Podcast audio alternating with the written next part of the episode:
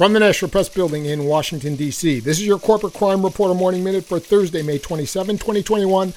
I'm Russell Mokhiber. Lina Khan, a progressive champion nominated by President Biden for a key enforcement post, wants to transform antitrust policy into a bulwark against corporate power by blocking more mergers, attacking monopolistic practices, and potentially breaking up some of America's largest companies. That's according to a report in the Wall Street Journal.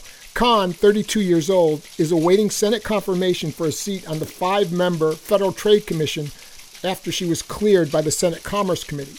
She has risen to prominence and gained bipartisan support as Democrats and Republicans alike say that lax antitrust enforcement, especially in the tech sector, has allowed dominant firms to hobble rivals and stifle competition.